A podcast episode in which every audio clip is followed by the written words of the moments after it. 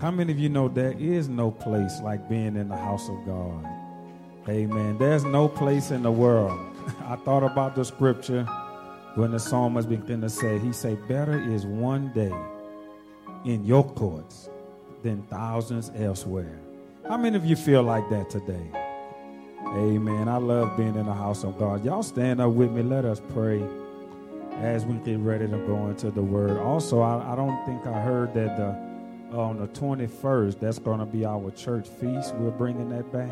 You did you, you said that, kid? You didn't? Okay. So November 21st, that's the Sunday before Thanksgiving. We used to do our feast. Well, this year we're bringing it back. So not next Sunday, the Sunday after, Sunday before Thanksgiving, we're going to set up. We're in a perfect spot for it. So we're going to have the table set up and we're going to have our annual feast back in play. Amen. And it's just a give God a hand praise for that. Amen. A time to show thankfulness to God for all He's done for keeping us. I think there was over, uh, uh, I forgot the total number of, of COVID deaths. I think it's 7 million across the world. And then hospitalizations, people got long term COVID effects. I know some people that were pastors and bishops, and I mean, COVID was taking out people. And I thank God that I'm thankful, even we had people in our congregation that God kept them. God brought them through. Amen. And I know it was nothing but the hand of God. Y'all give God a hand because the Bible says, He that keepeth Israel don't slumber or sleep. A lot of people, they may say, well, I take vitamins and I'm healthy. No, God kept you. Because there's young people going on ventilators, young people dying of COVID, perfectly healthy. And normally, it's supposed to take you out of your underlying conditions, or your fight would be harder. But God kept his people.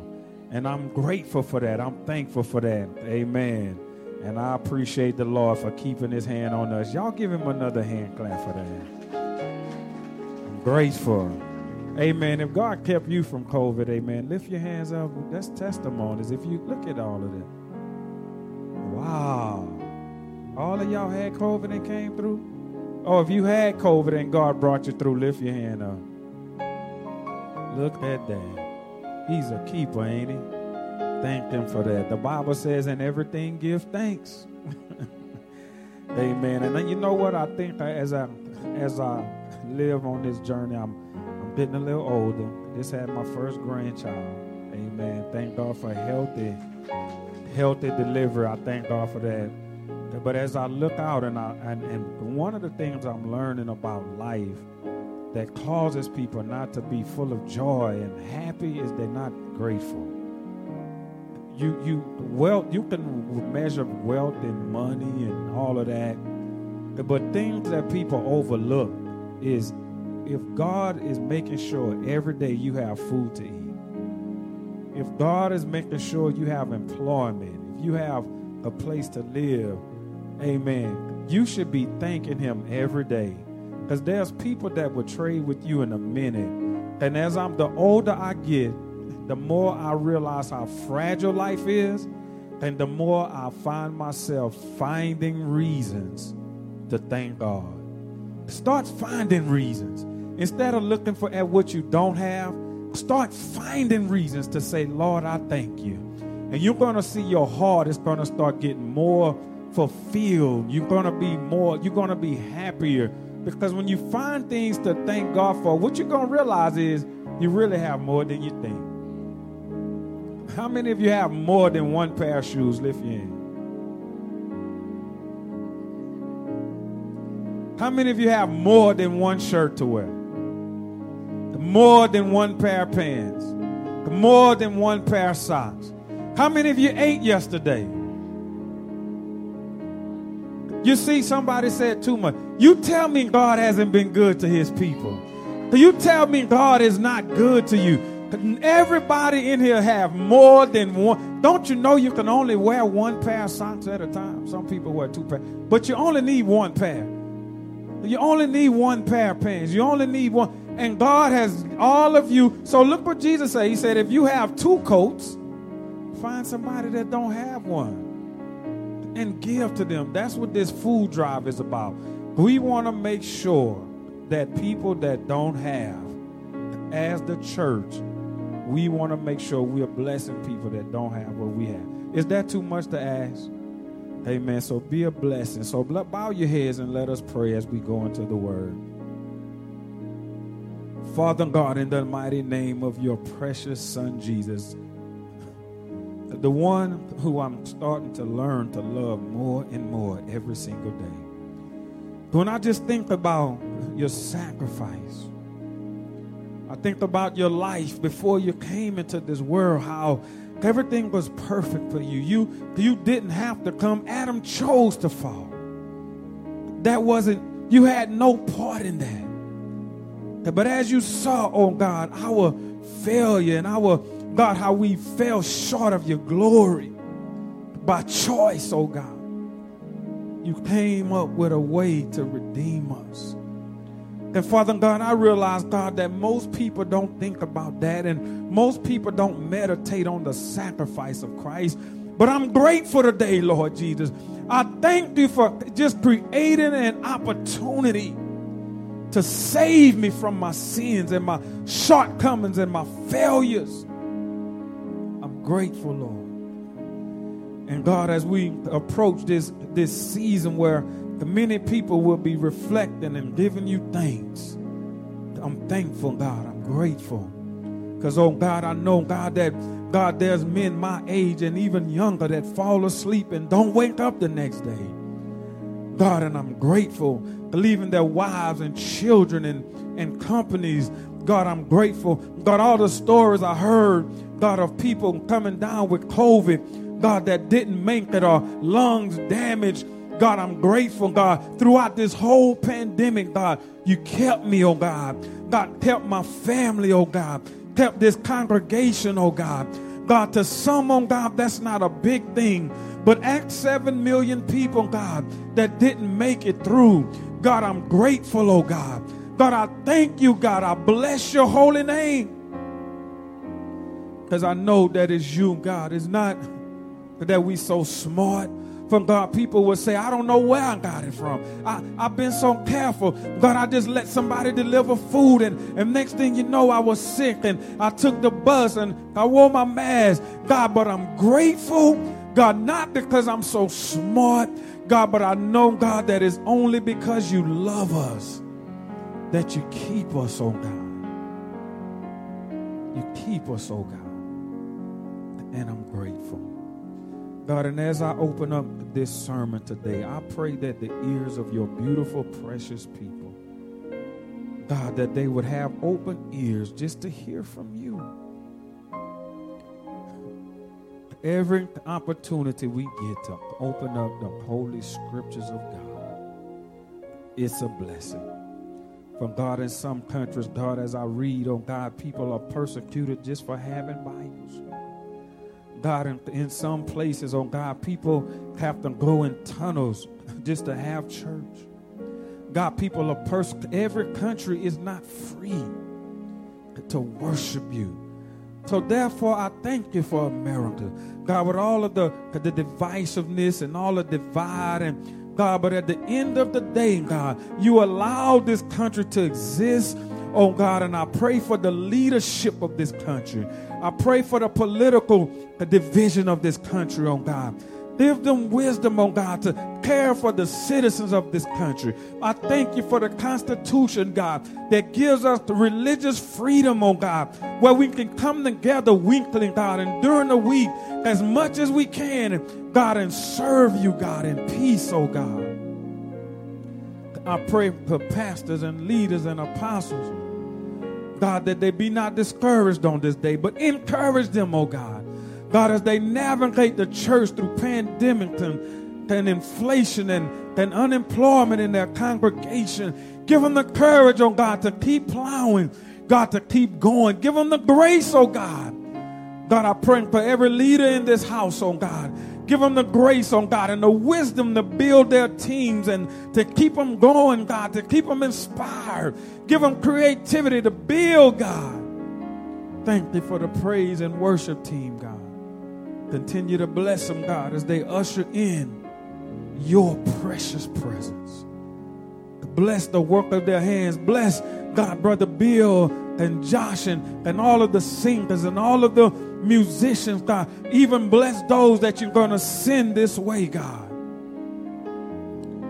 Hallelujah, God. And I thank you for God, Mr. Chuck, God, the mayor of Rayne that has opened this place for us. God, I pray, God, as I have met him, God, that you continue to lead him and guide him and bless him and be with him. Bless the city of Rayne, God, that have let us come into this city, God, and worship on God. Bless this city, God. Hallelujah, God. Bless him, God. And as our time here comes to a close, God, and we're getting ready to move back into the city of Lafayette. Build us up, God. Strengthen us, oh God. Strengthen our hearts. Give us the courage, God, to continue to go out into the community and compel men to turn to you. God, give us wisdom, God. Give us strength.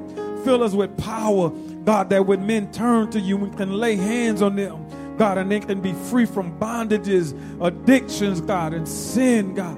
Mm. Give us the grace. In Jesus' name, amen. Amen. I bind every spirit that would hinder this word. Somebody say amen. All right. If you have your Bibles, let's go over here to the Gospel of Luke. Y'all can flow with me for a few minutes. Amen. Didn't we have a wonderful praise and worship time? Good spirit in here. I enjoyed it. Welcome to you. That's your first time coming fellowship with us. I pray that Amen. You enjoyed yourself. Amen. I pray that you were blessed and uplifted. And how many of you know praise and worship is so important? Amen. Because you battle demons all week long. how many of you been fighting demons this week? Come on, that's it. Paul said we wrestle not with flesh and blood.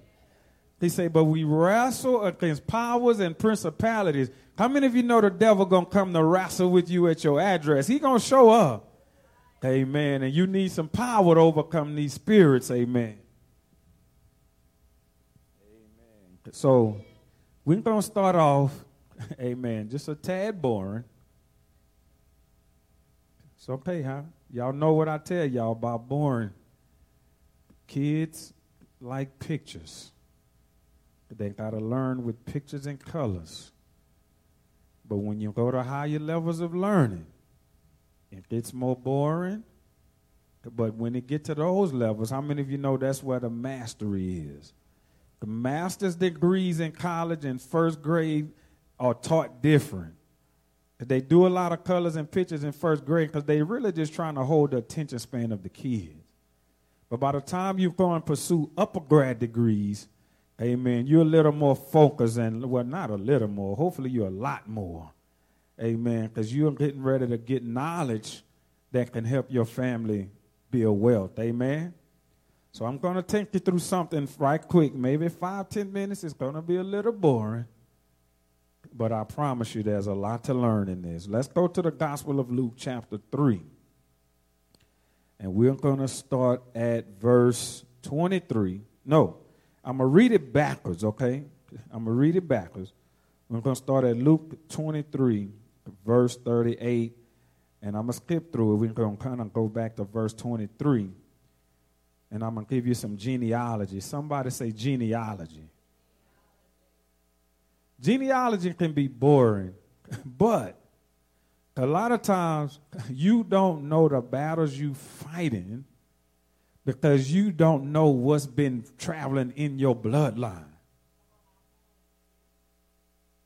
And when you start learning what's been traveling through your family, it kind of gives you an idea of who you are as a person.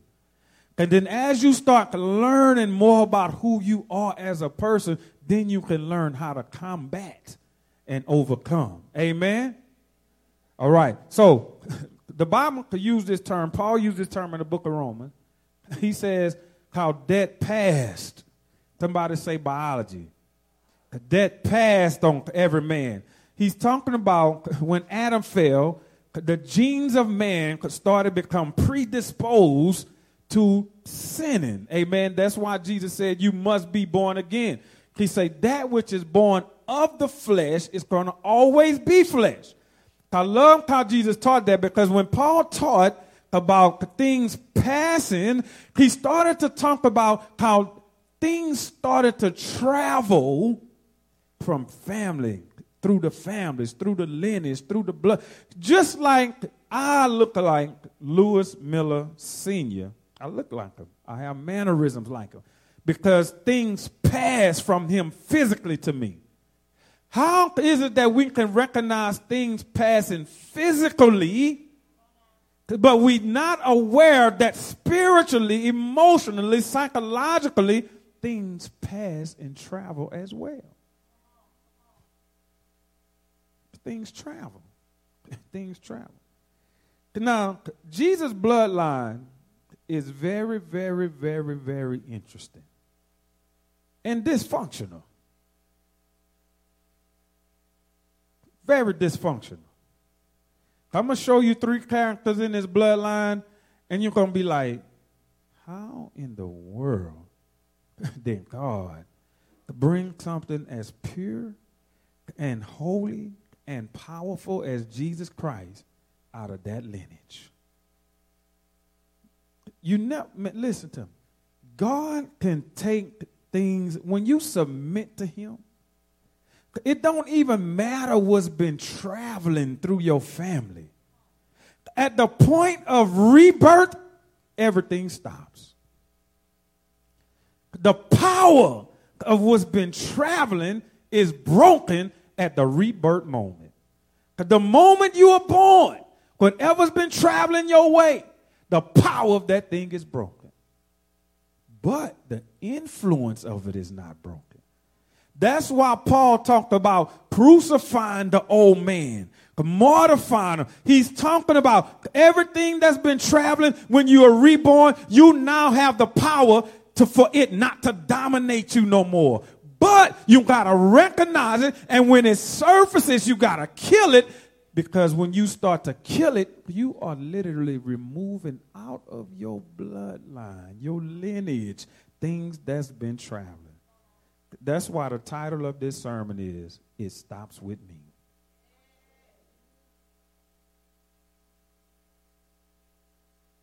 It stops with me. Whew. Let me get boring. Y'all don't mind if I get a little boring right quick? Because you got to get this. I'm to get a little more excited. Well, maybe Stephanie had all y'all excitement for the day. so may, that may be all excitement you get out of this service today. I don't know. You never know.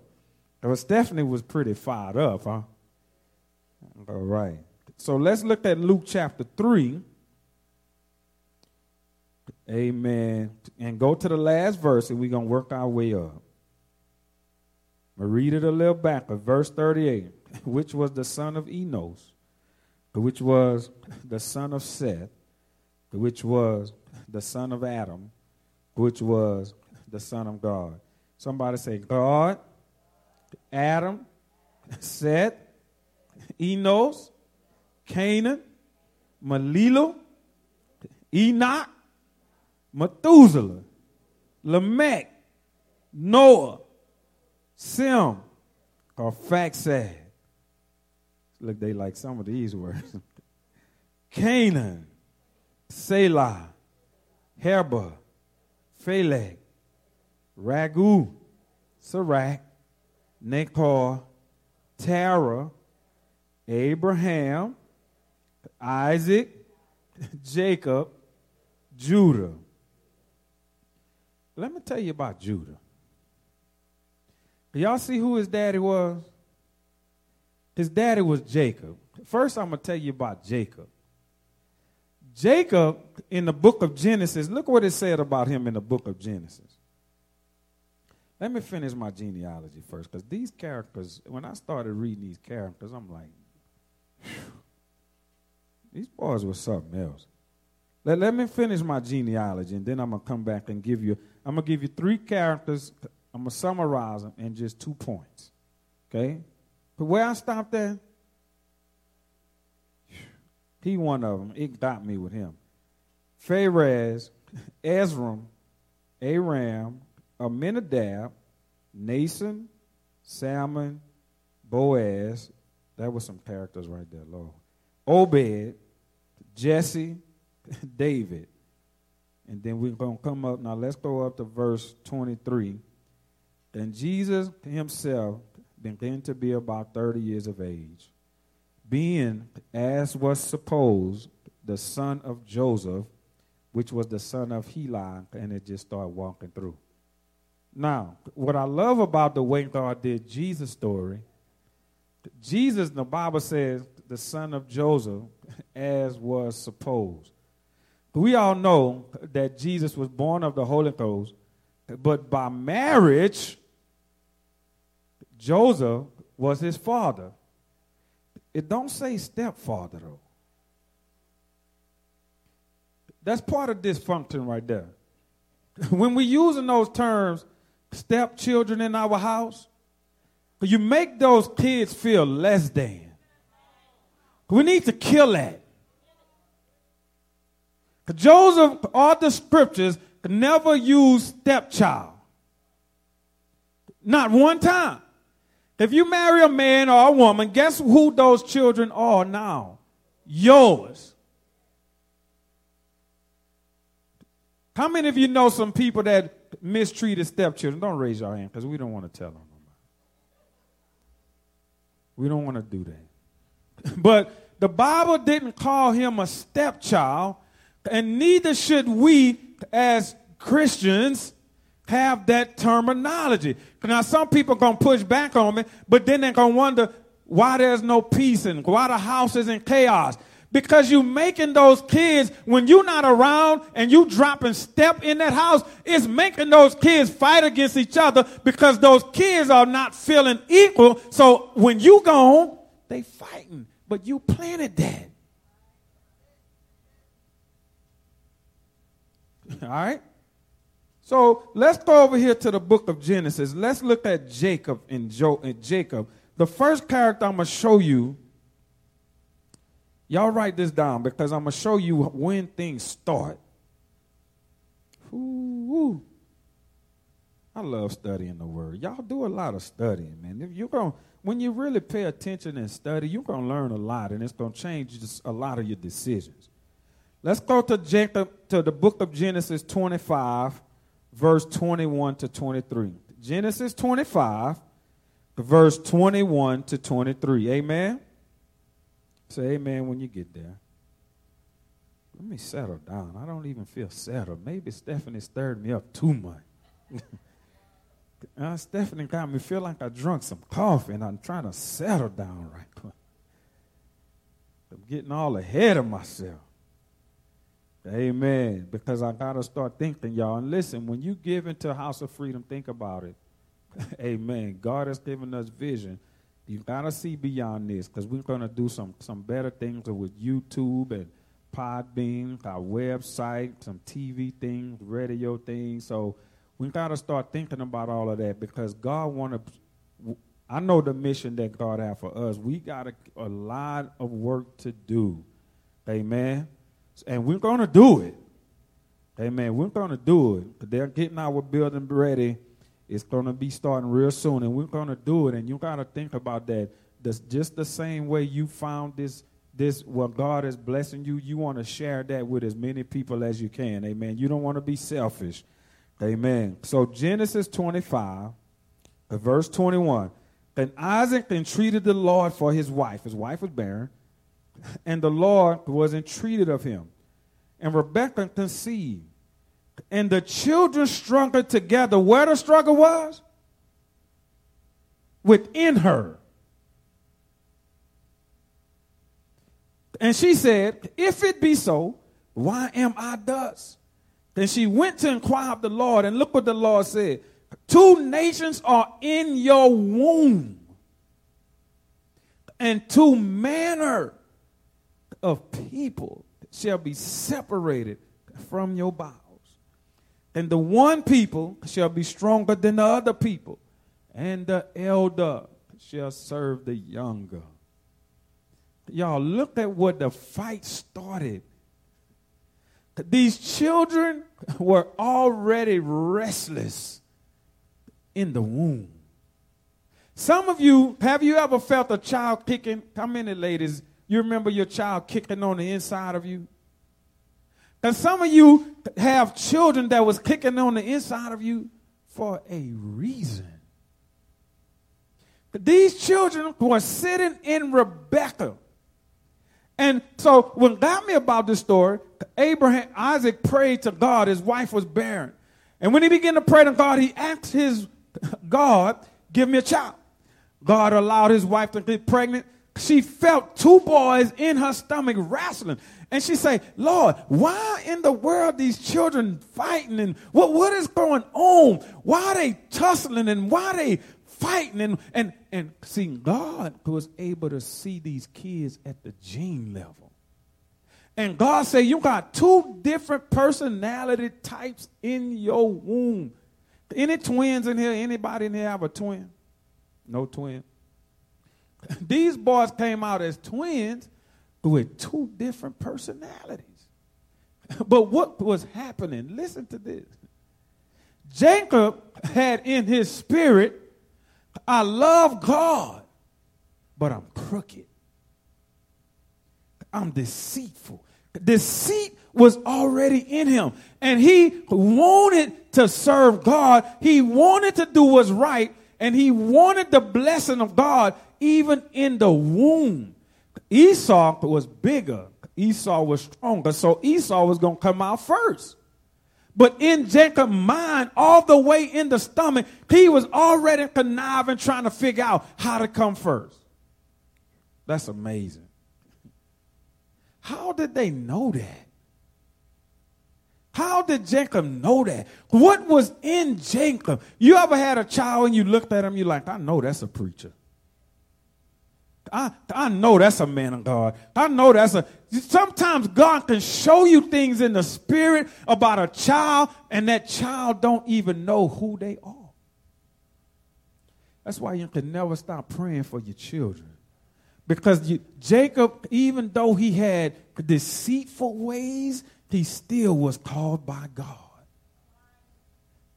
A lot of you, your children get to a certain age and you're ready to throw them away, come get them, get rid of them. You are throwing a prophet away. You could be throwing an apostle into the street because this apostle may be just going through an identity crisis. And you're ready to throw him in the street, not realizing that's the same child that God showed you was a woman of God. When people going through their trying to find themselves moments like the prodigal son, you don't know what they may get involved in. The Bible say the prodigal son was eating pig food. He was literally out there eating with the swine. God was nowhere on his mind, but his parents never gave up on him. And at some point, something just clicked. Some of you, some things about to click in your children's mind.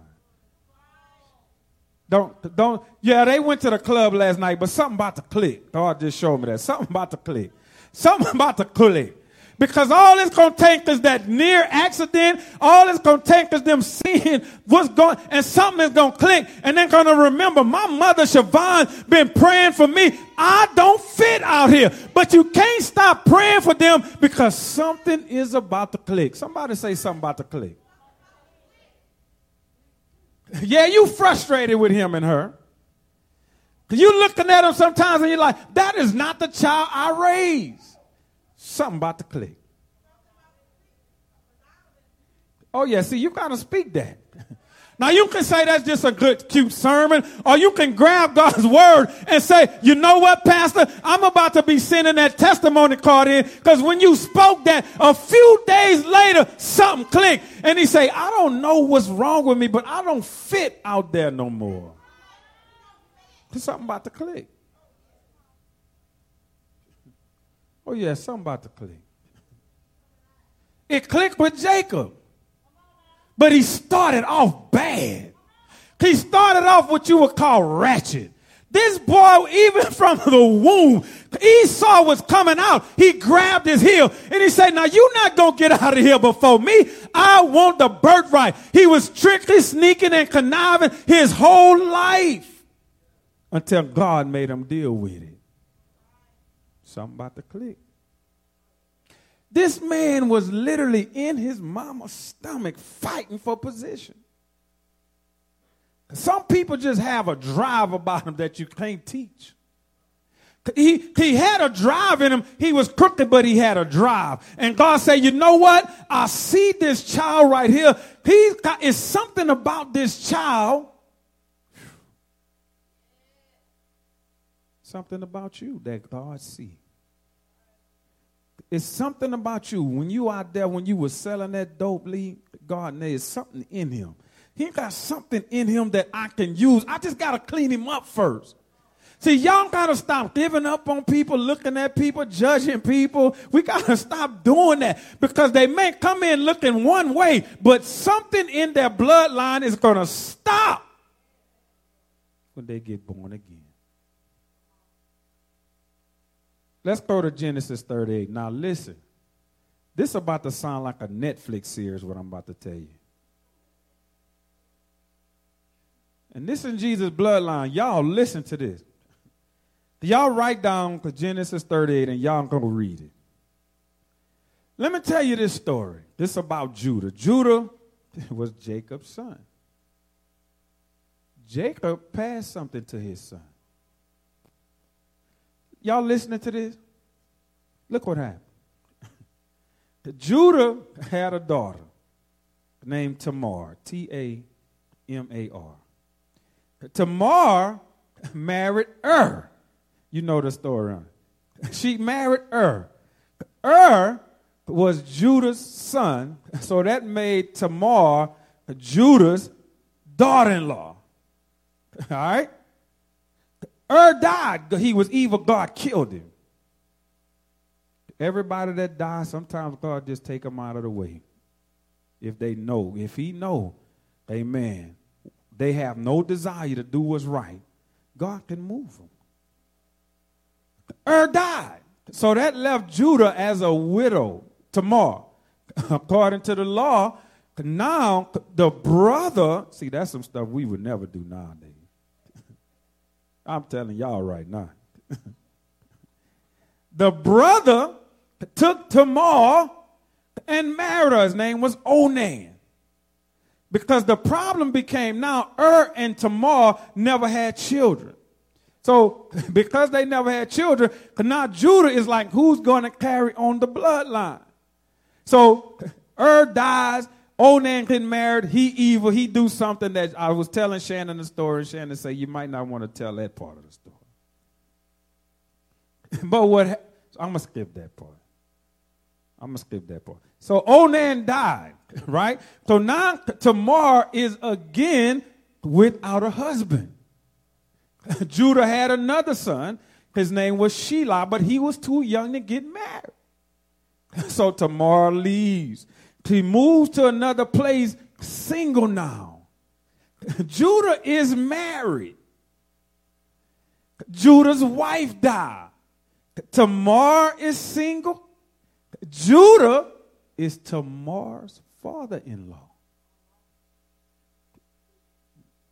See, y'all say that now, but this the kind of stuff that was going on in Jesus' family. You think you got some family secrets. Stop using your family secrets as a reason for you to stay dysfunctional. The dysfunction is supposed to stop with you. So look what happened. Tamar come and she moved to another city. And now the problem is Judah's like, I do not have seed in my bloodline because my family's lineage is getting ready to be gone. We have no heirs. Tamar hears that Judah is coming to town. Judah is supposed to be a holy man. Tamar dresses herself up like a prostitute. Somebody say Jesus' bloodline. Tamar dress herself up like a prostitute. Judah stroll into town. He's supposed to be a godly individual. He goes and grabs the prostitute. He lay up with the prostitute, not even realizing that's his daughter-in-law. You never thought that kind of stuff was going in churches. See, that's why people got to read their Bible. When you start really seeing what happened in the Bible, you won't be so quick to give up. Because God didn't give up. He knew He had to bring Jesus through humanity, and humanity sometimes can be ugly. It could be treacherous. It could be dirty. It can be disgusting. But God still had to bring a seed through some bloodline. So, so Tamar and Judah get together. Judah don't even know he's sleeping with his daughter-in-law. She disguised herself as a prostitute. He don't even know. He couldn't pay her. He gave her his coat and two other. He gave her three things as a payment, and he said, "Just hold this for me. This is my payment." Tamar takes the payment and go about her business. Now Judah gets word, then go looking for, and now somebody say, we heard there's a prostitute in here. Judah, they looking for, and they say, well, where's she at? All the people start saying, we don't have prostitutes around here. And then they found out it was Tamar, and guess what Judah said? Judah said, if she's been living like a prostitute, she was married to my two sons, we gonna kill her. Tamar said, the man I was with, this is his stuff.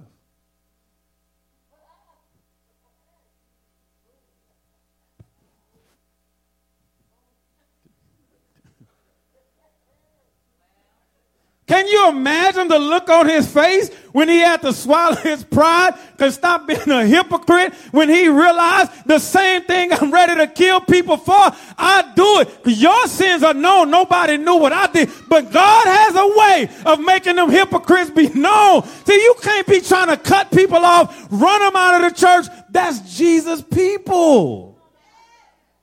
We want to run Jesus people out of the church because we'll say, I would never do that. Judah said, kill her until he realized he's the one she was with. Why we so hard on people? If people knew some of the things we were caught up in, I guarantee you we would be a little kinder to toes that come in the church. Some of them things we battle. Listen, let me show y'all how, how let me let me show you how how how keen the Holy Ghost is as I was speaking that, he started speaking in my mind some of the things y'all battling with. He said, now what if I expose that? What, what if I pull the cover back on that? How would people feel? But I'm not going to do that because the Bible say love covers a multitude of sin. Some of you battling and God is covering you, but you want to stone the next person that come in the door. You can't throw stones from under the cover. You can't throw stones from under the cover.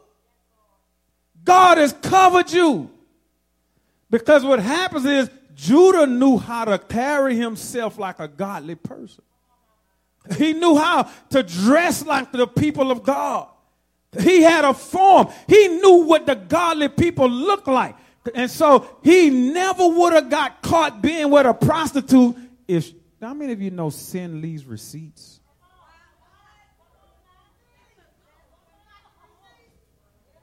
That's a whole nother message. That's a whole nother message right there. Sin leaves receipts. Because the Bible says there's nothing hid that won't be revealed.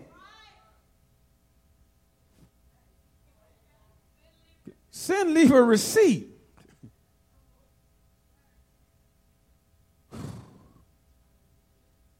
You can say, I wasn't with that lady. That baby come out look just like you. I don't know how that happened. Listen, bro. There's a receipt called D- Dana. Dana don't lie. DNA. She don't lie. Dana don't lie. Cain tried to kill Abel. Can Abel say, I don't know where what I look like this keeper or something, his babysitter? God said, man, I see some blood on the ground. I swabbed it. I checked the dental records. That's Abel's blood. And guess what? It's only you, Adam, and Eve. They got alibis. They were nowhere around. There's only four people around here. But the other two got alibi. You did it. He said, Well, God, my punishment is more than I could bear. See, when we start living a clean life, we don't have to be worrying about the receipts and the paper trail you leave behind you. Because it's stressful to live a phony life. Send leave receipts. And eventually, you're going to drop a receipt. Sooner or later, that receipt to fall out of your pocket.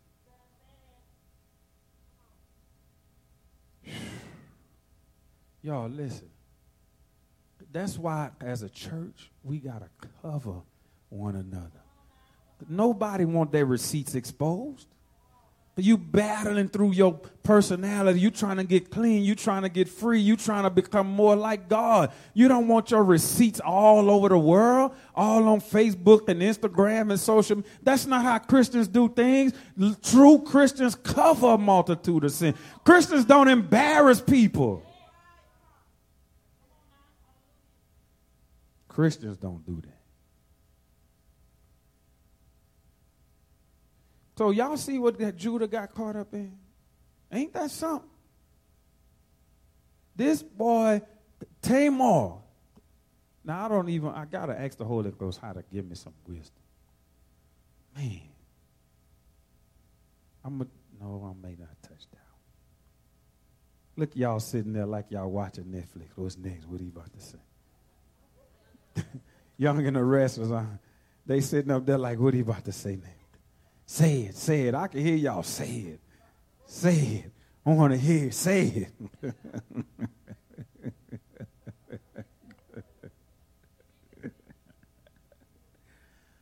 I'm going to just say it like this Tamar was a very, very crafty female. And I'm going to let y'all chew on that. Y'all got it, huh? Because I'm not a misogynist. I don't want to highlight a gender. Men think they slick. I don't think you can be slicker than a lady. That's just my opinion. Because they got to cook for you. You see what I'm saying? That's why you got to, men, women, you got to, listen, the things that go on in people's brain, the evil, the murder, the plotting, the conspiracy, the theft. The, Jesus said it like this. He say, they say, Jesus, why your disciples eating and they didn't wash their hands? He said, you, my friend, are living life at a very, very shallow level. Because it's not what go in the man that defile him. He say, but what's come out of him? For out of him proceeds evil thoughts. Y'all listen to me. Do you know that you can I remember when I was a I was young, I was a teenager. I remember this. And I was I was playing ball, I was talking to this girl. And next thing you know, I found out that a guy I grew up with was trying to get at her too. And I was like, hold on. You mean to tell me, me and you together every day? We're around each other all of the time. You know me that good. And you mean to tell me you come to my house, in my house, ride with me in the car, and the whole time you've been plotting? on? I said, hold on. People evil. I learned that at a very young age. I learned that when I was attending college. I learned some valuable lessons about this is what Jesus said. He said, I don't need nobody to tell me about what go on in the mind of a man. I know them. And some of you, you can keep your head buried in the sand all you want and think everybody just good at two shoes. There got some evil stuff going on in the minds of people you hang with. Jesus said, Be wise as a serpent, harmless as a dove. You can't be living life shallow and naive and then something happen. Where that came from? There's been clues, little comments. You just love them so much you didn't want to see it. You couldn't see it. You didn't want to accept that it's true. There's always going to be evidence popping up. You got to be paying attention. Oh my God. Because things don't just happen all at once, it happens gradually. Help me, Holy Ghost. So, y'all, Judah wanted to destroy Tamar until he found out that was him. So now we can go to another character in, in, in, in listen to this character. When, the, when David, y'all know David, huh? Look what happened. David, God said, David is a man after my own heart. God said that. God called him that. David is, we all know David the warrior. One day, David is on top of his palace, taking a break from battle, taking a break from war, just kicking back. I can imagine back then he probably went on vacation. He was just playing on Facebook or social media, you know, just cool and just. And the Bible say he looked out over there and he saw Bathsheba. And instead of David saying, that woman is taken, let me get off of this roof and go about my business. See, the devil gonna try you. He gonna fish. He gonna he gonna he gonna catch you when you're supposed to be spiritual. You're supposed to be on your game. He's supposed to be on your job. As soon as you let your guard down, he gonna just put something in the water, see if you're gonna nibble at it. He just want to see when you're lonely. Why is it everybody look good when you're lonely? When you're busy and you're not thinking about that, you ain't even worried about that. You focus, you locked in. But soon as you start feeling like I'm getting a little older, then you start lowering your standards. Well, he don't have a job, but you, you know, I make enough to. Yeah. See, that's what sin does. It compromises you. That's the biggest way for you to check if you're getting weak. When you start compromising lowering your standards, you might get, be, get getting weak because you're getting desperate. I'm to pull a word out of the kids' book. You're getting thirsty.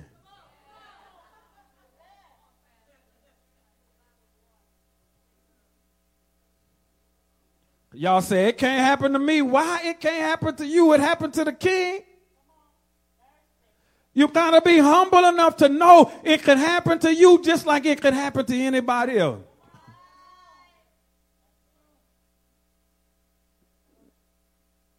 The first standard of the first sign of weakness is when you start to settle. If you starting to settle for less than God's best, that's an indication you are getting weak, my friend. So David, look over there. I told y'all this like some Netflix things. These people, this, this, um, this is in the Bible. David looked at Bathsheba. God say the man after God's own heart. He looked at Bathsheba and he just start thinking like a man. And he start, y'all know how. And he start thinking and he's like, she look good. And who, then he's then then this what he did. He started asking questions. See, when you start snooping around, you start going stalking profile. Ooh. David started stalking her profile.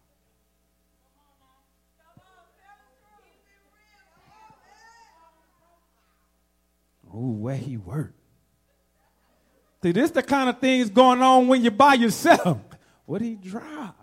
What company it is? Oh, he went to college. Man, he ain't saved. I can work with him.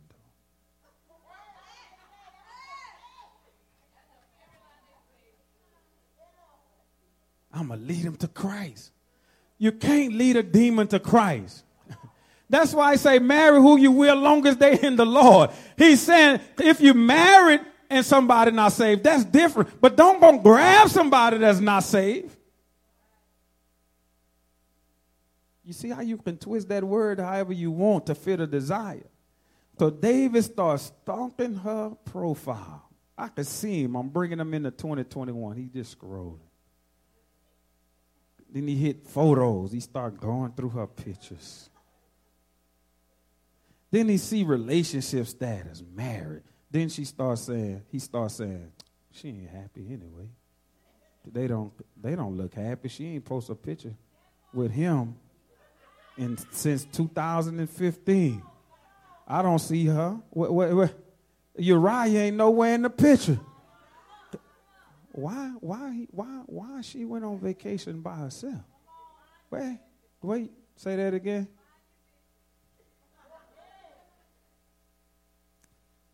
I'm helping y'all, huh? I'm just trying to show you how things could happen. And it seemed innocent, but you don't realize the Bible say when lust is conceived, he gave you the breakdown in James. Then James, he said it like this. You don't just go do it. It starts with a thought. It starts with a temptation. It starts with a desire. And from that little desire, you start nibbling and nibbling and nibbling. And then he says, sin when it is finished He say when it's finished. So David all up and down her profile. He prestigious. He can get he the king. He's now he start thinking like a okay, I got this. I'm rich. He ain't got nothing. He just got a little. Man, let me show this woman what real life can be.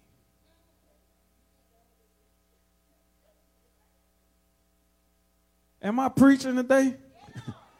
David starts saying, I can let me show her what. So next thing you know, it take two now. It take two. David sent for, shot his line, and she said, Oh my God, the king. Her and Uriah probably was getting along just fine. But when he shot his shot, her mind just started saying, I could move into the palace. Uriah started looking different. The sparkle in her eyes that she had for Uriah, it wasn't a sparkle no more. Now she started finding reasons to argue with it. Ooh, that thing just started breaking down. Next thing you know, David sent for. Her. I don't see nowhere in the story where Bathsheba said, David, I'm married. I'm not coming. I don't see that nowhere. She was a willing participant and she went right along with the script.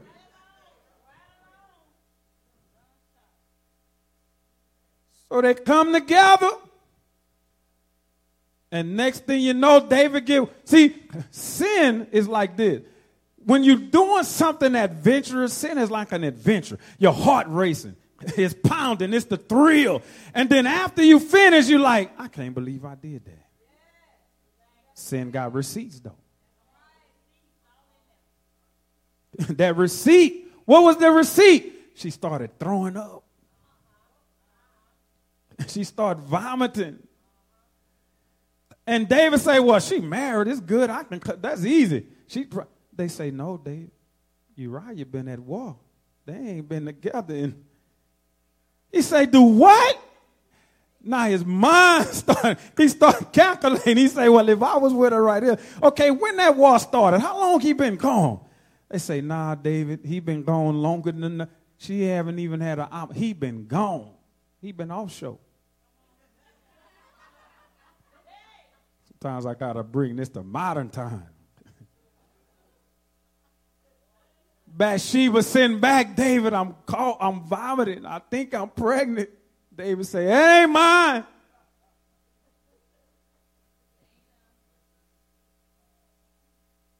Now, and all this in Jesus' bloodline. All see, that's what I'm trying. That's the main point. This is, is in his bloodline. You can't give up your Christian walk when you battling yourself. There's some ugly things about your personality that you got to come face to face with and say, you know what? I am a no good, low down, dirty dog. But God, if you work with me, if you help me, if you don't throw me away, a lot of us don't want to admit we some low down, dirty dogs. And we rather cover that up. But it can't stop with you unless you confess I'm low down, I'm dirty, ugly. Come on, man. See, this is what church is supposed to be like real. Because you're trying to overcome some ugly things. Say, Lord, these drugs, I want to be a Christian, but this drugs is calling me. You got to help me. Because before you, Christ, when I felt stress or anxious or anxiety or depressed, I would turn to drugs. I don't want to turn to drugs no more. David said. So now David had more resources to cover his trail. God had to step in. Uh oh. God stirred Nathan up. He said, Nathan, this is what David did. But now let's see how I can help him and not lose him. Ooh, what a God. God starts saying, I know I've called him to be a king, but this man took Uriah's wife and then sent Uriah to the front line to be killed. But I can still. At that moment right there, when he took Bathsheba, the church don't want nothing to do with David. He went even further and had the man killed. When you say David's name over 2,000 years later, the first thing many people are going to think about is Bathsheba. But the first thing God going to think about is that is the one that I brought my son through.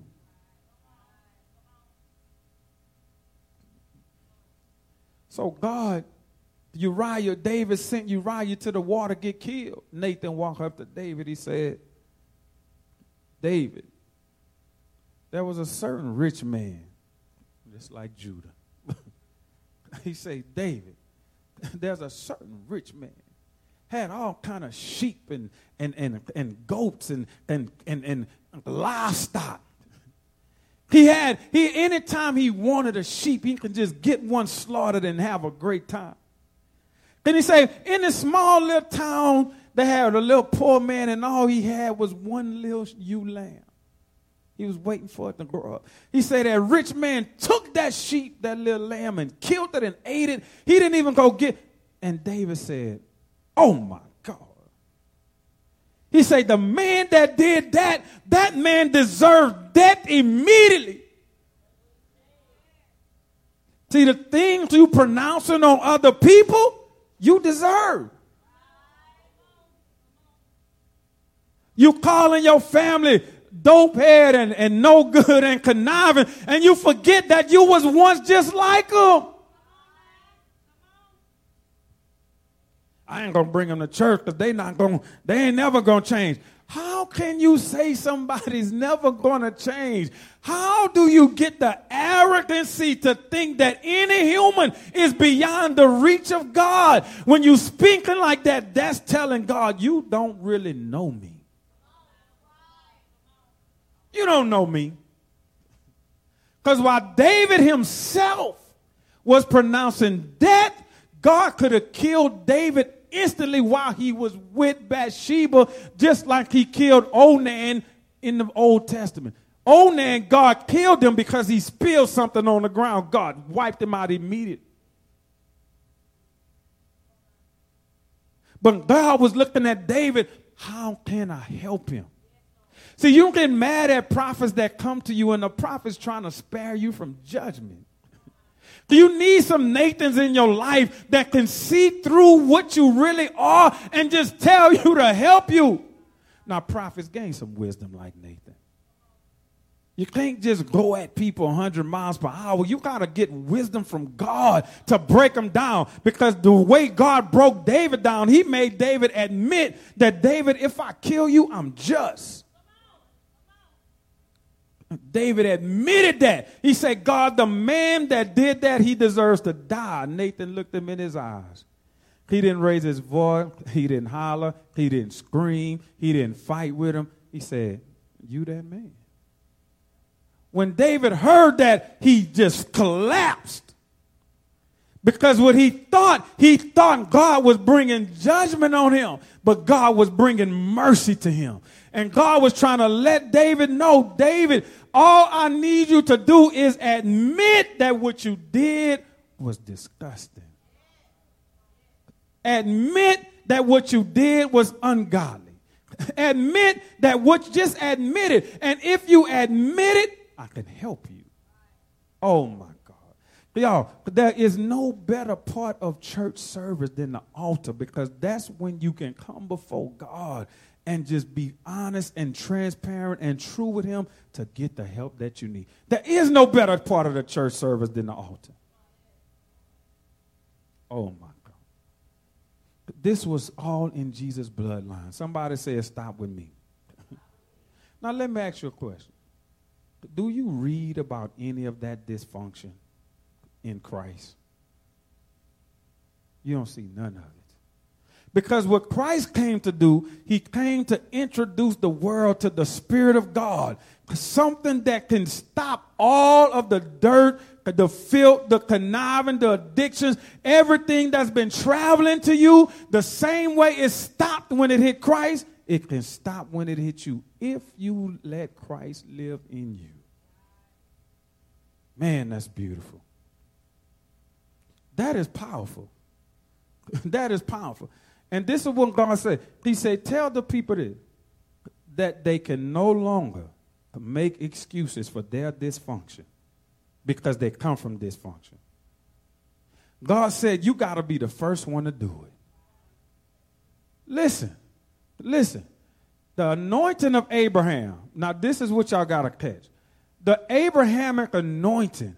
The reason the Bible calls us the sons of Abraham, or Abraham's seed, because Abraham was the first to break barriers. Now, when God called Abraham, he told Abraham these words I need you to separate from your family and your kindred. I need you to get away from the dysfunction. Some people are addicted to the dysfunction. You ever met somebody that loved drama? They can't, they not happy unless they talking about something dramatic. You gotta break that. First thing you gotta do, you gotta get away from that. Now listen to this point. The anointing of Abraham is the grace to be the first to do it the first one to stay married, the first one in your family to graduate college, the first one to break alcoholic addiction, the first one to break spousal abuse. Because a lot of the bad things we pick up is because that's what we saw. Now, let me give you the warning. Listen, the first one to break it is going to have the hardest journey. You're going to have the most barriers. But if you think about this, think about this. I have been called to be the first one to do it. God, give me a mental toughness and a grace to stand because what you are fighting for, you are fighting for the future of your bloodline. Oh my God. And that, my friend, is not an easy fight. That's a hard fight. That's a war. That's a war. Listen, you are literally at war to stop this dysfunction from going to your children. Every time you start a project and quit, your kids see that. And they grow up and you say, well, why you can't hold a job and you had 15? When your kids grow up angry and wanting to fight in school all the time, are they seeing that at home? Are they seeing you and your mom or you and your husband always arguing? But that spirit, that energy is in that house. And when they go to school and get around their friends, they going to want to handle it the way they've been seeing you handle it. And you're going to say, why you keep getting suspended? And you want to whip them. But you don't even realize until you change your behavior, it's going to be hard to change their behavior. Look, he clapping. Well, look at God. God will make the children amen.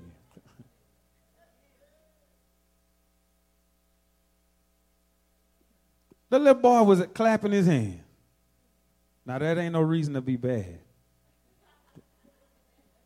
Because your mom or dad ain't going to get suspended. You're going to get suspended. The soul that sin got to bear burden. But the point I'm making is how we open doors to our children because of what we show them. There's a powerful, powerful scripture. So, the one point I was going to make is you got to be the first to do it. And listen, here's your warning. How many of it seem like your life been harder since you committed to Christ? she, she just leaned back. Monique said, hmm. Because you're fighting for something. You're trying to turn, it's like you're trying to turn the Titanic. A little boat turns fast. But a bloodline is not a little boat. A bloodline is a gigantic cruise ship. And it takes a lot of effort and energy to turn a big old cruise ship. The passengers on your cruise ship, that's your children, that's your grandchildren. And that what they're going to be exposed to is a direct result of how you carry yourself. Sometimes you may have to follow Jesus by yourself. But in those moments that you want to give up, think about who watching. And not about who watching. Think about 20 years of you being holy. Now God has blessed you to be holy, righteous. You got a bank account, your credit good, and now people start coming behind you. In year five, when you wanted to give up, year 20 is when the blessing was going to come. You want to give up in year five, but the, he said the promise is not just to you. Ooh. He said the promise is not just to you. Somebody say, don't be selfish. He say, but it's to you and your children and to as many as the Lord our God shall call. Wow, that's powerful. So let me go to my last point, and we're getting ready to go. I'm preaching shorter and shorter. It's all right. I think y'all got it. Y'all got that? Amen. I told y'all Stephanie had the height for y'all today. I don't have. We're not in elementary today. Let me show you something in Mark chapter 9. Y'all listen to me very carefully, very carefully right here. Please. Now I'm warning y'all, this may touch some, some somebody pretty deep, so but don't get mad. Because you've gotta understand the spirit world. Amen. Mark 9 and 17, he said, And one of the multitude answered and said, Master, I have brought my son unto thee, my son. He has a dumb spirit. And wheresoever he taketh him, he tarried him. He foamed and gnashed with his teeth and pined away. I spake to thy disciples to cast him out. They could not. He answered and said, O faithless generation, how long shall I be with you and suffer with you? Bring him to me. Somebody said, stops with me. And they brought him to him. And when he saw him, straightway the spirit tear him. He fell on the ground while of foam. And he asked his father, here we go, how long is it ago since this came unto him? And he said, of a child. Here's the revelation on that that spirit gained access to that child through something that parent got involved in. That parent's activity gave that demon legal access to that child. You think you're just having a good time, but you're opening doors for demons to torment your children. He say, how long he been like this? He say, since he was a child. Who protects the child? Who's the guardian? How could a demon get to the child except it go through the parent?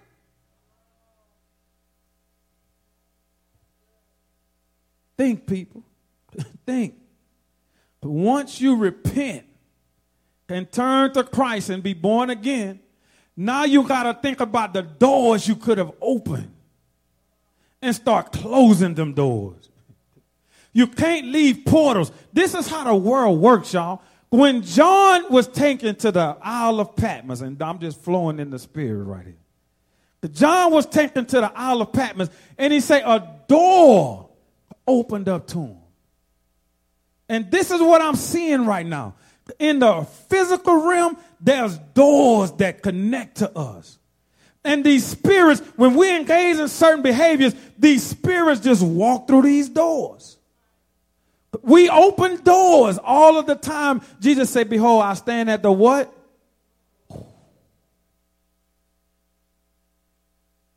He said, I'm standing at your door and I'm knocking.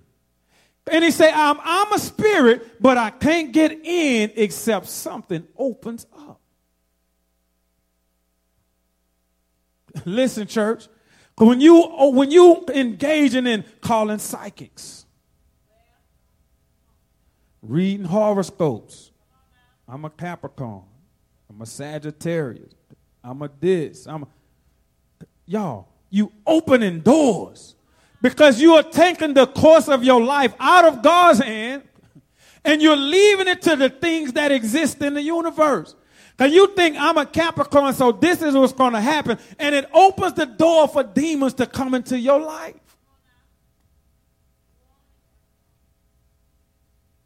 People don't believe this stuff real. Paul went into a city.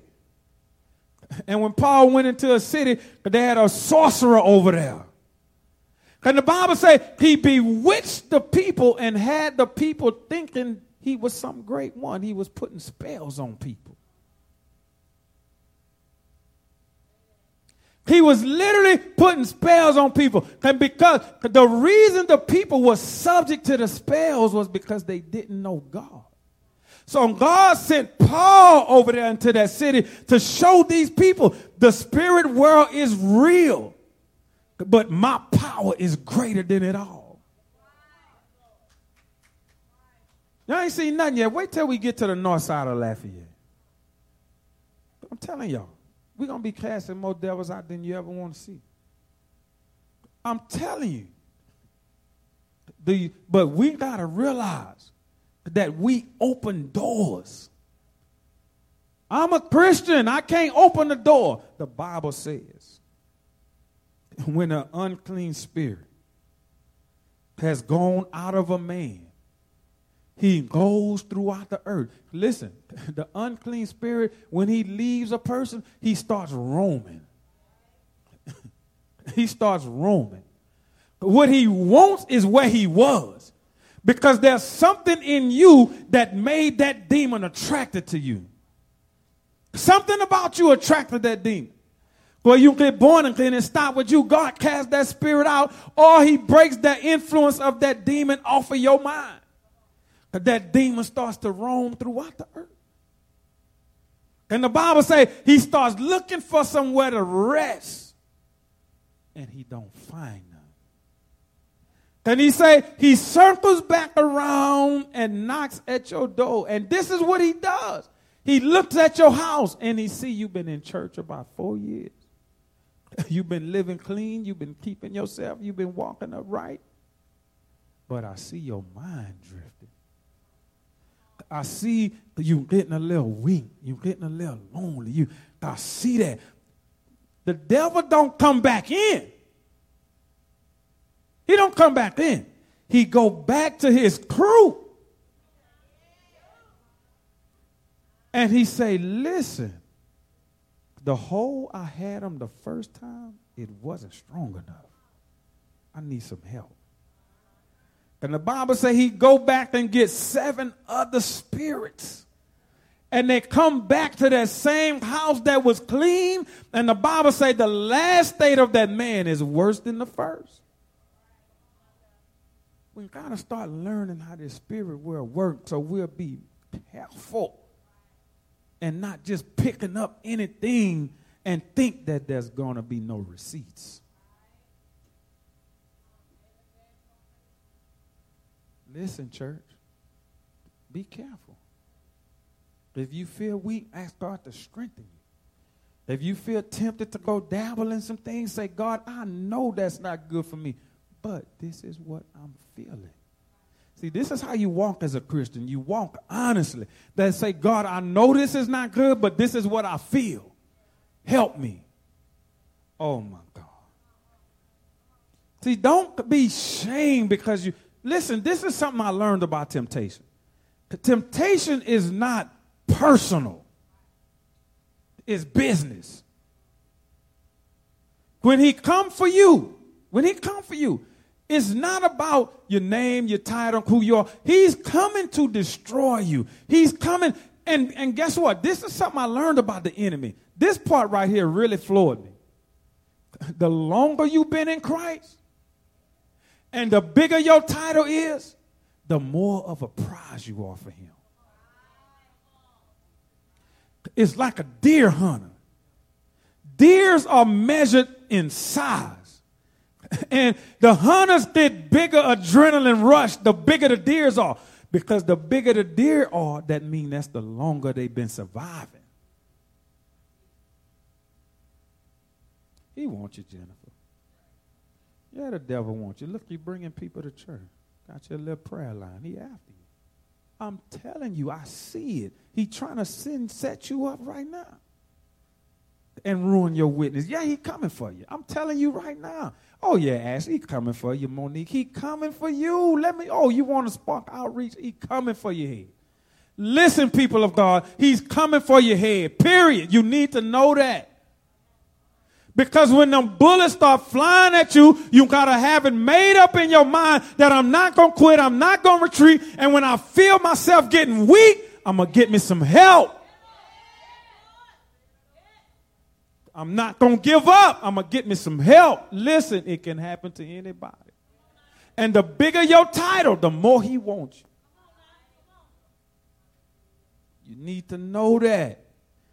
I got proof, and this is why we're getting ready to go. When Moses died, think about this, church. The Bible says that God took Moses' body and hid it. The devil started looking for that body. He was going all over the world. He was like, God, where that body at? Why did he want Moses' body? Because Moses had influence. And he knew if I can get in that body, I can take this whole country down. So God hid that body. The devil got so angry, God had to send Michael, and he had to tell Michael, keep Satan away from this body. And Michael stood up and he said, Satan, the Lord rebuke you. He want you. That's a word of knowledge for you, church. He wants you. He want House of Freedom to fail. Oh yeah, he plotting on it. He want us to give up, but we not giving up. We ain't even we barely a year old. We ain't even warmed the bus up good yet. Plotting on us. He's scheming on you, Lee. He, he, he want he want to ruin you. Because there's people that's looking at you saying, if he can bring that one to church,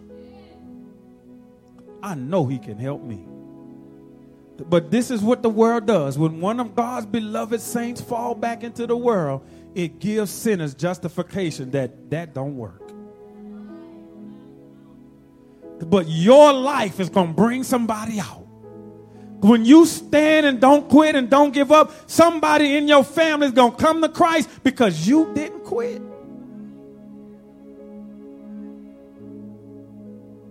My advice to you, Christians, stay clean. Stay clean. Don't let don't let don't let anything dirty your name up. Fight for this thing. You you a royal priesthood, Paul Peter said.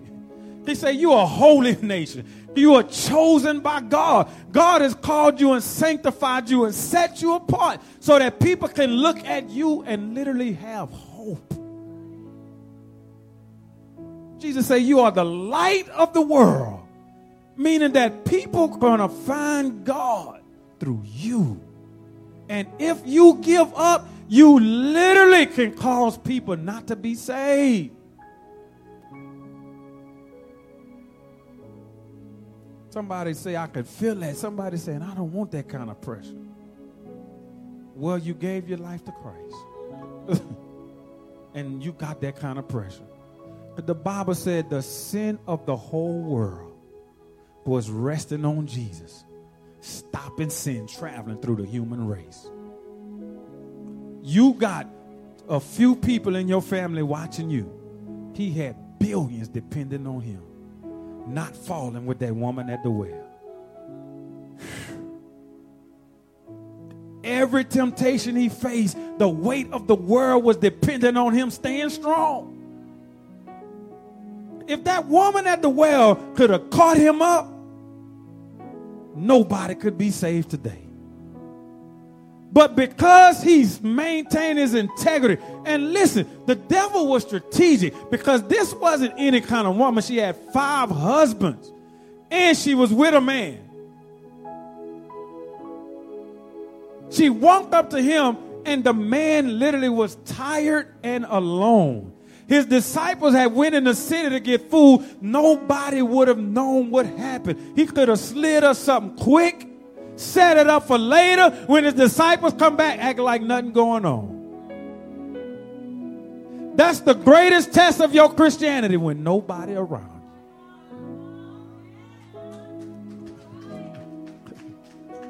That's your greatest test of do you really love God when nobody around to see what you're doing. And it's in those moments when you show God the most that you really, really love. Hallelujah. Hallelujah. So be strong in the Lord and in the power of his might. I hope this word helps somebody today. I really do. I hope this word helped somebody today. I hope it uplifted your spirit and it gives you the strength. Because think about it. All of the dysfunction that I showed you that was in Christ's bloodline, he still, through the Holy Ghost, caused all of that to stop.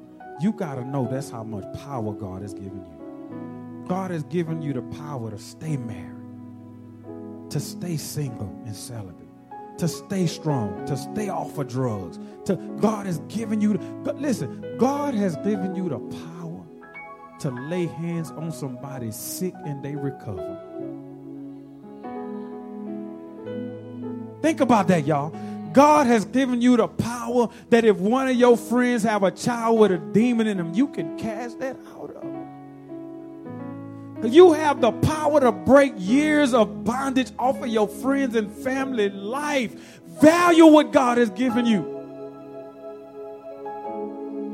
You have the power to literally cause miracles to happen. Somebody say, I'm powerful. Y'all didn't sound powerful. Somebody say, I'm powerful. Somebody say, it stops with me. Say it like you mean it. Say, it stops with me.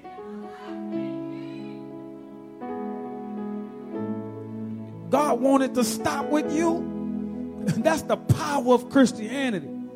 That no matter how long it's been traveling, no matter how bad it's been in your family. Because listen, y'all, certain demons attached to certain families.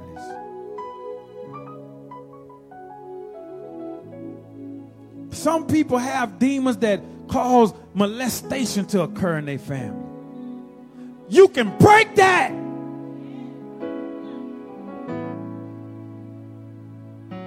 All of these skeletons in the closet. God is not calling us to live a life with skeletons in the closet. God is causing us to have the power to go in that closet and grab all them skeletons and say, you know what? You've been living in this closet for 49 years, but you got to get out of here. I'm turning the light on on this closet.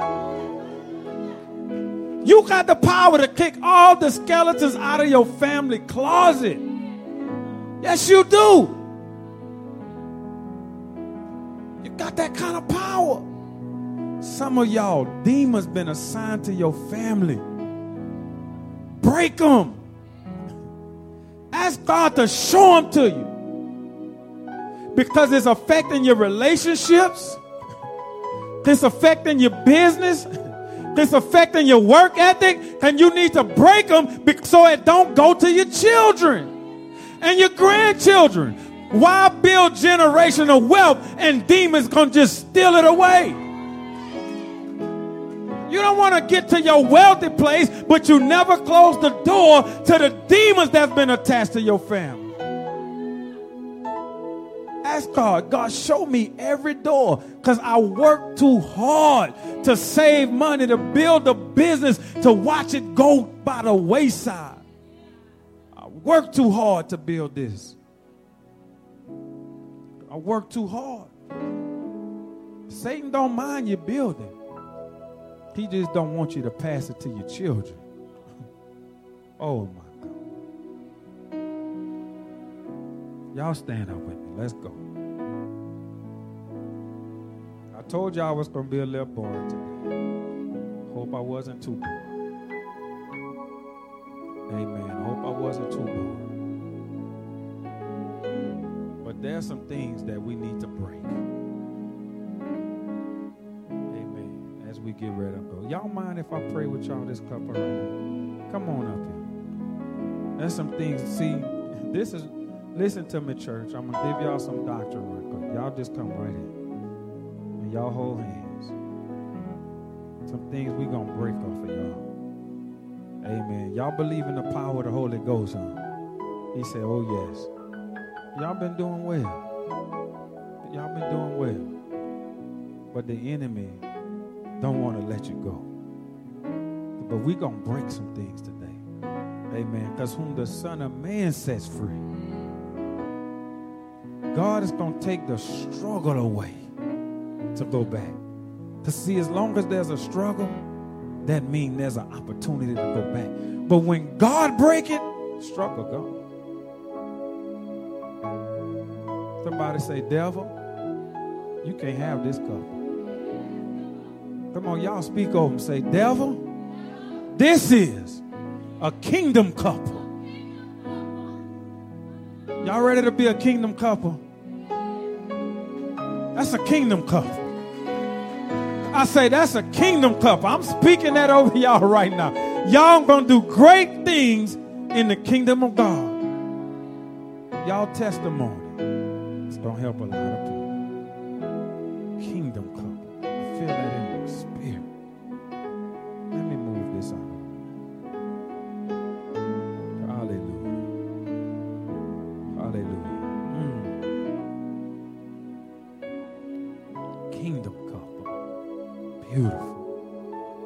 Your hands toward her.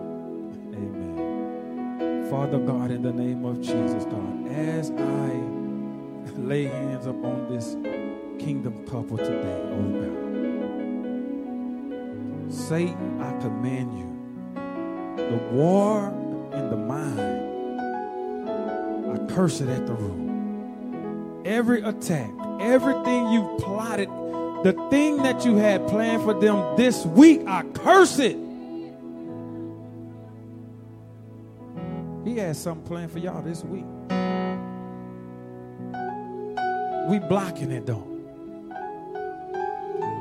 Father, in the name of Jesus, give them the strength. Give them the power. Give them the faith. God, even, oh God, that they would become, God, walking in the Holy Ghost, oh God. God, even, God, open up your word to them, God, so that they can know that there's more that you have in store for them, oh God. In the name of Jesus. I break, God, every unclean thing. God, even cause right now, oh God, that their mind be washed with pure water from above, that their bodies be washed in the blood of Jesus Christ. God, in every unclean thing, every God, everything, oh God, that they're battling and facing, oh God, I command it right now to be broken.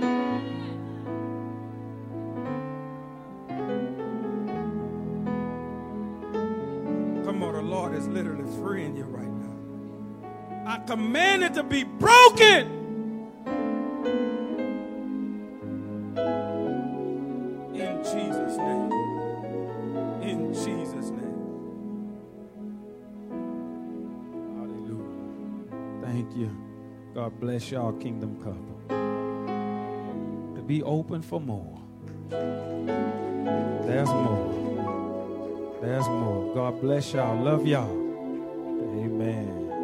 Somebody say there's more. Somebody say I'm alive because there's more. Oh my God, I love that. I just want to pray over y'all right where y'all Golly. Let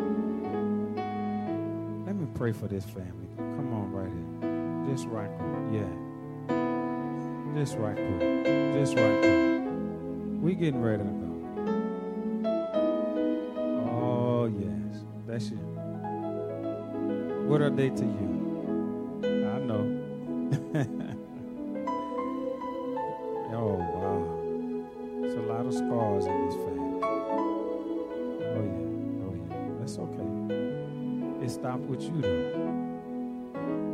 Somewhere you put your foot down and you say, enough is enough.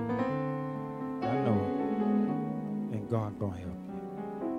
Amen. To rebuild your life. And it's going to be better than it ever was. So much more for you. Ain't God good? Wow, God is so good. The Lord says, be encouraged. Be encouraged in the Lord today. Amen. He got you. I can feel him. The Bible says, as the mountain surrounds Jerusalem. You know, Jerusalem is surrounded by mountains. And God said that's how he's going to surround you. He says angels going to be encamped round about you. What that is you've been dealing with? Huh? Oh yeah, I can see that. What you dealing with? I see that spirit. Give me, give me, give me that Lord. Y'all believe that God can heal? You believe that today? You believe we can send lupus back where it go? Listen, y'all. I'm gonna speak some scriptures we got to declare the word over this. This is what Jesus said. He said, by my stripes do you are healed. And he said how sickness is a part of the curse. And he said, I became a curse to free them that are under the curse. And I'm speaking the word because heaven got to honor his word. Then he says, if there be any sick among you, it say, let them call for the elders of the church and let them put the oil, the laying on of the hands. And he said, the prayer of faith shall save the sick. So, God, we honor your word today. And I heard the Holy Ghost say it won't take long, long as you believe. You believe for your daughter? Let's come and agree. The Bible say, well, the two come in agreement. Me and you coming in agreement right now. That's been a hard battle on that baby been a burden on the family. A lot of resources, a lot of time, a lot of physical energy, but you love her to death, huh? Jesus said, I'm coming to help you today. Hallelujah. Father God, in the name of Jesus. God, I believe you right now, God, for a miracle. In Jesus' name. Every blood cell regulate Come on, believe on Jesus. Come on, believe on the Lord Jesus. Come on, believe on the Lord Jesus. Come on, we need our risen Savior to show himself strong. Lord Jesus, we believe it on the Jesus of the Bible. I don't care how long she's been having it. I don't care how bad it's been. I believe you today that you said we shall lay hands on the sick and they shall recover in Jesus' name. Her mind. Not only take it away, God. Oh, God, I feel that. Ando ramanda hurdy da baba ko rabasie. Shamana ma ko rabasie ko raba ko ramanda da rabakaya. Hallelujah. This is a stronghold. This is a stronghold. This has been challenging for y'all. This is a stronghold.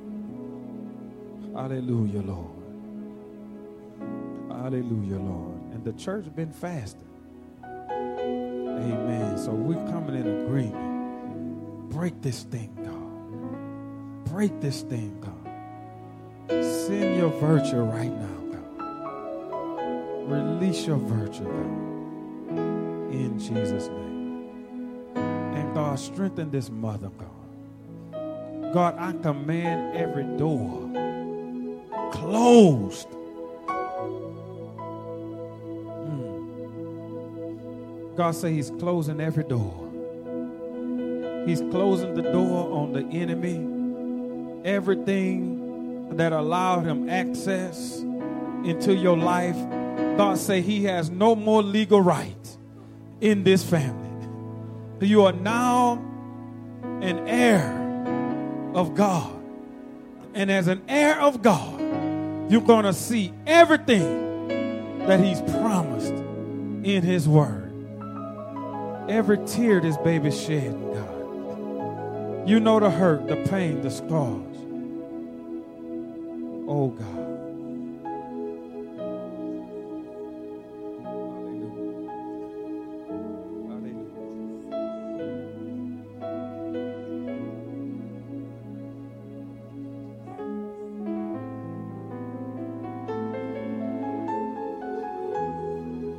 Father God, I break the spirit of rejection off of this child. God wants you to know that you love someone dearly and it's like they don't want anything to do with you. But God says, I love you if no man ever loved you. God says, I love you. God says, I love you. You are not an orphan. You're not ugly. You're not rejected. God says He's breaking that self esteem issue off of you. God says you are beautiful and you are the apple of His eye. And He loves you. He loves you. God loves you. Jesus said He. You are loved. You hear me? You are loved. Your mom loves you, dear. Jesus loves you so much, he gave his life for you. Hallelujah. It's going to be okay. It's going to be okay. This family going to be okay. Hallelujah. Y'all going to be okay. The Lord says, I'm your husband. I'll take care of you. Hallelujah. Thank you, Lord. Mm. All right, we're getting ready to go. You want us to pray for you? Come on. Give me that oil. We're getting ready to go. You're walking good. Amen. Every demonic attack, everything the enemy, every dark God, I command it right now. Come on, church. This some strong attacks been coming our way.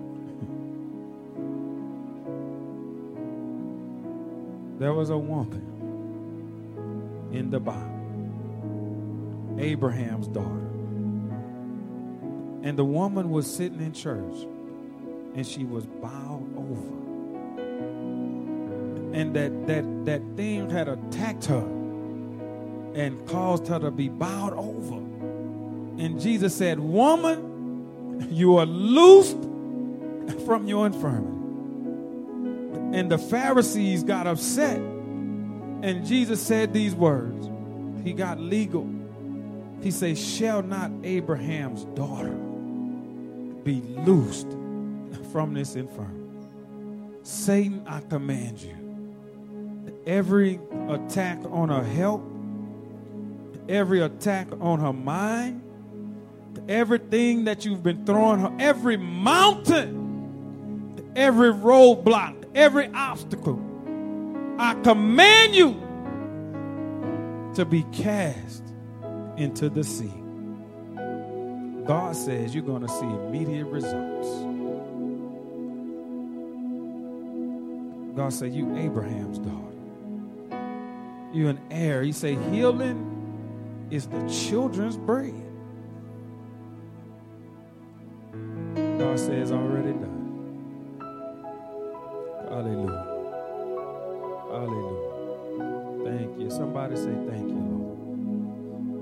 Somebody say, It stops with me. It stops with me.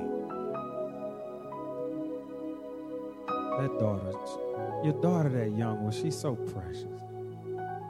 She's so precious. It's rare you see babies crying at the altar, but I know that's the anointing, the, the presence of God she felt. There's a lot of healing that's going to take place in your family. A lot of it. Y'all need a lot of it. And God is going to take his time with y'all. And day by day, y'all going to get better and better.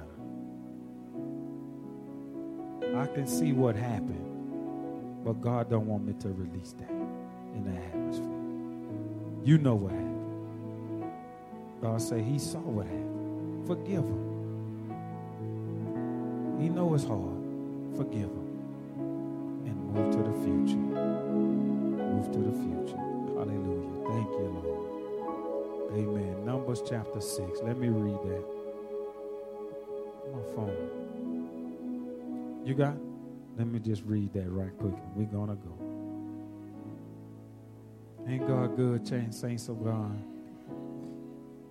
Hallelujah. It stops with me. Praise God. Somebody say, I'm going to be the first one to do it. I'm going to be the first one to do it. Huh, D'Angelo? You got a lot of things you're going to be the first one to do. You're going to do it too. See, God didn't forget about you. She just over there. So, she just one of the humblest people I ever met. She just like, you're going to be the first one to do it. Oh my God. I felt that. Let me get from up here. Because when you get up here, it's like something just take over you. Just felt that. You're going to be the first one to do it. Wow, that's so beautiful. Oof. You too, Ashley. God gonna start helping a lot of the single women. Because a single mom have a hard life, y'all. But God say, I'm about to step in. And you're gonna be, it's gonna be like you married to a millionaire.